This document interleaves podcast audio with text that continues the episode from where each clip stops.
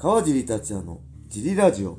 はい皆さんどうもです、えー今日も茨城県つくば市並木ショッピングセンターにある初めての人のための格闘技フィットネスジム、えーファイトボックスフィットネスからお送りしています、ファイトボックスフィットネスでは茨城県つくば市周辺で格闘技で楽しく運動したい方を募集しています、はい体験もできるのでホームページからお問い合わせをお待ちしてますお、願いします。えーそんなわけで小林さんよろしくお願いしますよろしくお願いします。えーと、今日はね、何日ですか ?1 月11日火曜日はい。ですね。はい。営業終了後にはい。見てます。日曜日、そういえばね、あれみ、ね、えー、IRE 今成ロールエクスタシー、はい見ました？見てないです。見てない、アベマ TV でやってたんですけど、えーっとね、セミファイナルでしたっけ？えー、ライジン出て倉本選手と、はい。えー、ノーギのね、トップ選手の寒河江選手、はい。のがねなんか倉本選手のはい。小艇で目がぽっかり腫れちゃってあれどへえ眼下底骨折してるのかなってぐらいぽっくり腫れちゃってレフリーストップだったドクターストップだったんですけどあのねまあ、アマチュア部門がね朝からあったんですよね、アマチュア。それに、はい。あのファイトボックスフィットネスで土曜日トレーナーしてくれてる小野田さんが出たんで、はい。僕ちょっと小野田さんにね、はい。あのーちょっと練習相手っていうかちょっとこんな感じでアドバイスしたりにしている中で、はい。あのねあこれ MMA ファイターのトップとはい。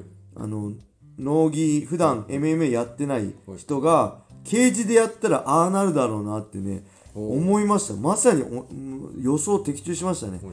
あの多分普通にアブダビコンバットとかの普通のフラットなマットだったらああはなんなかったと思うんですけど、やっぱケージで壁があるんで、はい。壁レスで押し込んで小手打てばこれ無敵じゃんって僕もね小野津さんとちょっと軽く練習しててねはい。感じました。これ MMA ファイター普通にパウンドじゃん、はい。パウンドが小手になっただけではい。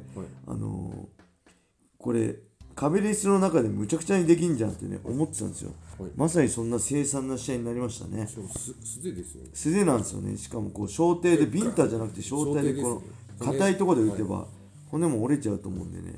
まあ結構まあけど面白かったですね。なかなかないあのーああれですよね。コンバット柔術です。いわゆるねグラン農技の道着を着ない T シャツラッシュガードでのグラップリングに、えー足の裏以外がついたらグランド状態って認められてそうなると小艇があり小艇まあビンタですねがありの競技だったんですけど初めてちゃんと見たんですけどね。はい。自分が膝ついたらぶん殴っていいらしい。そうそう。だから相手は両足両足う足の裏しかついてなくても、はい。自分が膝ついたら殴れるんでそういうねあのルールを生かして戦ってる人もいましたね、やっぱり MMA ファイター強いですよねああいうのははいそんなわけでそんな話はさておきレターがね、はいギターいただいたんでギフト付きレターいただいたんで、ざいますえーまずは最初に届いたギフト付きレターからいきましょう、ありがとうございますありがとうございます。えー、川尻さん、小林さん、こんにちは。こんにちはレターネーム、調布から茨城へ移住しました。です。はいえー質問へのご回答ありがとうございました。はい。そして私、会員さんではございません。思わせぶりなネームですいません。はい。えー質問なのですが、私は1歳の子供がおり、子育て真っ最中です。はい。以前は柔術を少しやっていたのですが、はい今は子育てもあり何もやっていない状態です少し落ち着いたら格闘技ジムに通いたいと思っているのですが、はい子育てと練習をうまく両立するコツなどあれば教えていただきたいですよろしくお願いしますはい。はいあこれあれですね会員さんじゃなかったんだはい。会員さんはね茨城から調布へ引っ越した方がいたんですよはい。つい最近、えー今年かな？はい。になってねなんでその人かなと思ったんですけど調布から茨城の逆ですねその会員さんと逆でしたね、えー1歳の子供がおり子育て真っ最中ではい。仕事とあ子育てと練習をうまく両立するコツねはい。まあこれ僕の場合は、はい。職業が格闘技なんで練習するのも仕事なんで、はい。あのーちょっと違う。この人は多分趣味がね練習格闘技なんで、僕とは違うんですけど、はい。まあ一つ僕から言えることは、はい。まあとにかくあれですよね。奥さんを大切にする ですよね。奥さんを立てる。まずは手伝う。率先して手伝って奥さんを気分よくさせるはい。ことと、はい。あとねうん練習はい。あなただけ私子育て大変なのにあなただけ楽しんでるって思われると思うんで、はい。えー奥さんのサポートをするだけじゃなくて、はい。僕が格闘技を練習するとあなたにとってもこんなにメリットがありますよってことをプレゼンできればはい。いいんじゃないですかね、はい。私が格闘技やればこんな健康になって仕事もこんなうまくいきますよ、はい。子育てもこんな家庭もこんないろいろできますよっていう、なんかそういう奥さんのメリットをプレゼンするのが一番なんじゃないでしょうか、まあけどこういうのはどうでしょう小林さん。どはい。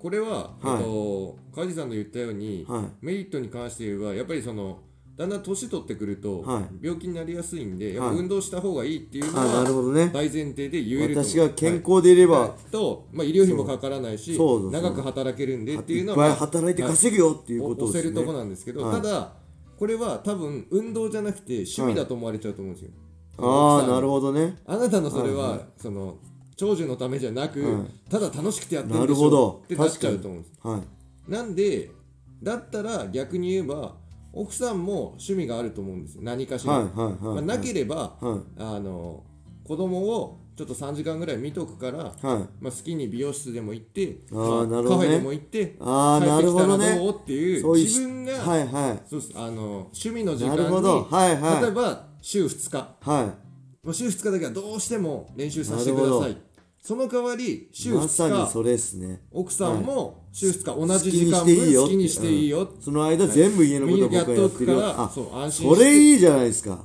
これが交渉です、なるほど。はい。それっすね、はい、だと多分同じ条件を、それでもダメだっていうんであれば、はい。じゃあどこを変えたらいいっていうのが話し合いです。ああ、なるほど、はい。それでもダメだって言われたらどうすればいいんですか？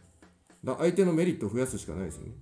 その相手がそんな2時間3時間あなたに預けるのが不安っていうことが嫌なのかもしくはいやいやだってそしそれ任しといたらこんな不完全な状態になるでしょっていうのが嫌なのか格闘技始めたらおね会費や柔術だった道着とかそうですね、もうでお金もかかるから時間だけじゃないですよね。でたプロテインとか買っちゃうかもしれないからなん確かでに。何かを得るには何かを犠牲にしなきゃいけないんで、今までじゃあ普通に飲みに行ってたけどそあーの飲みに行く回数を減らして、それいいんじゃないですか？それに当てるから、はい、飲み行くそうそう分練習行くね。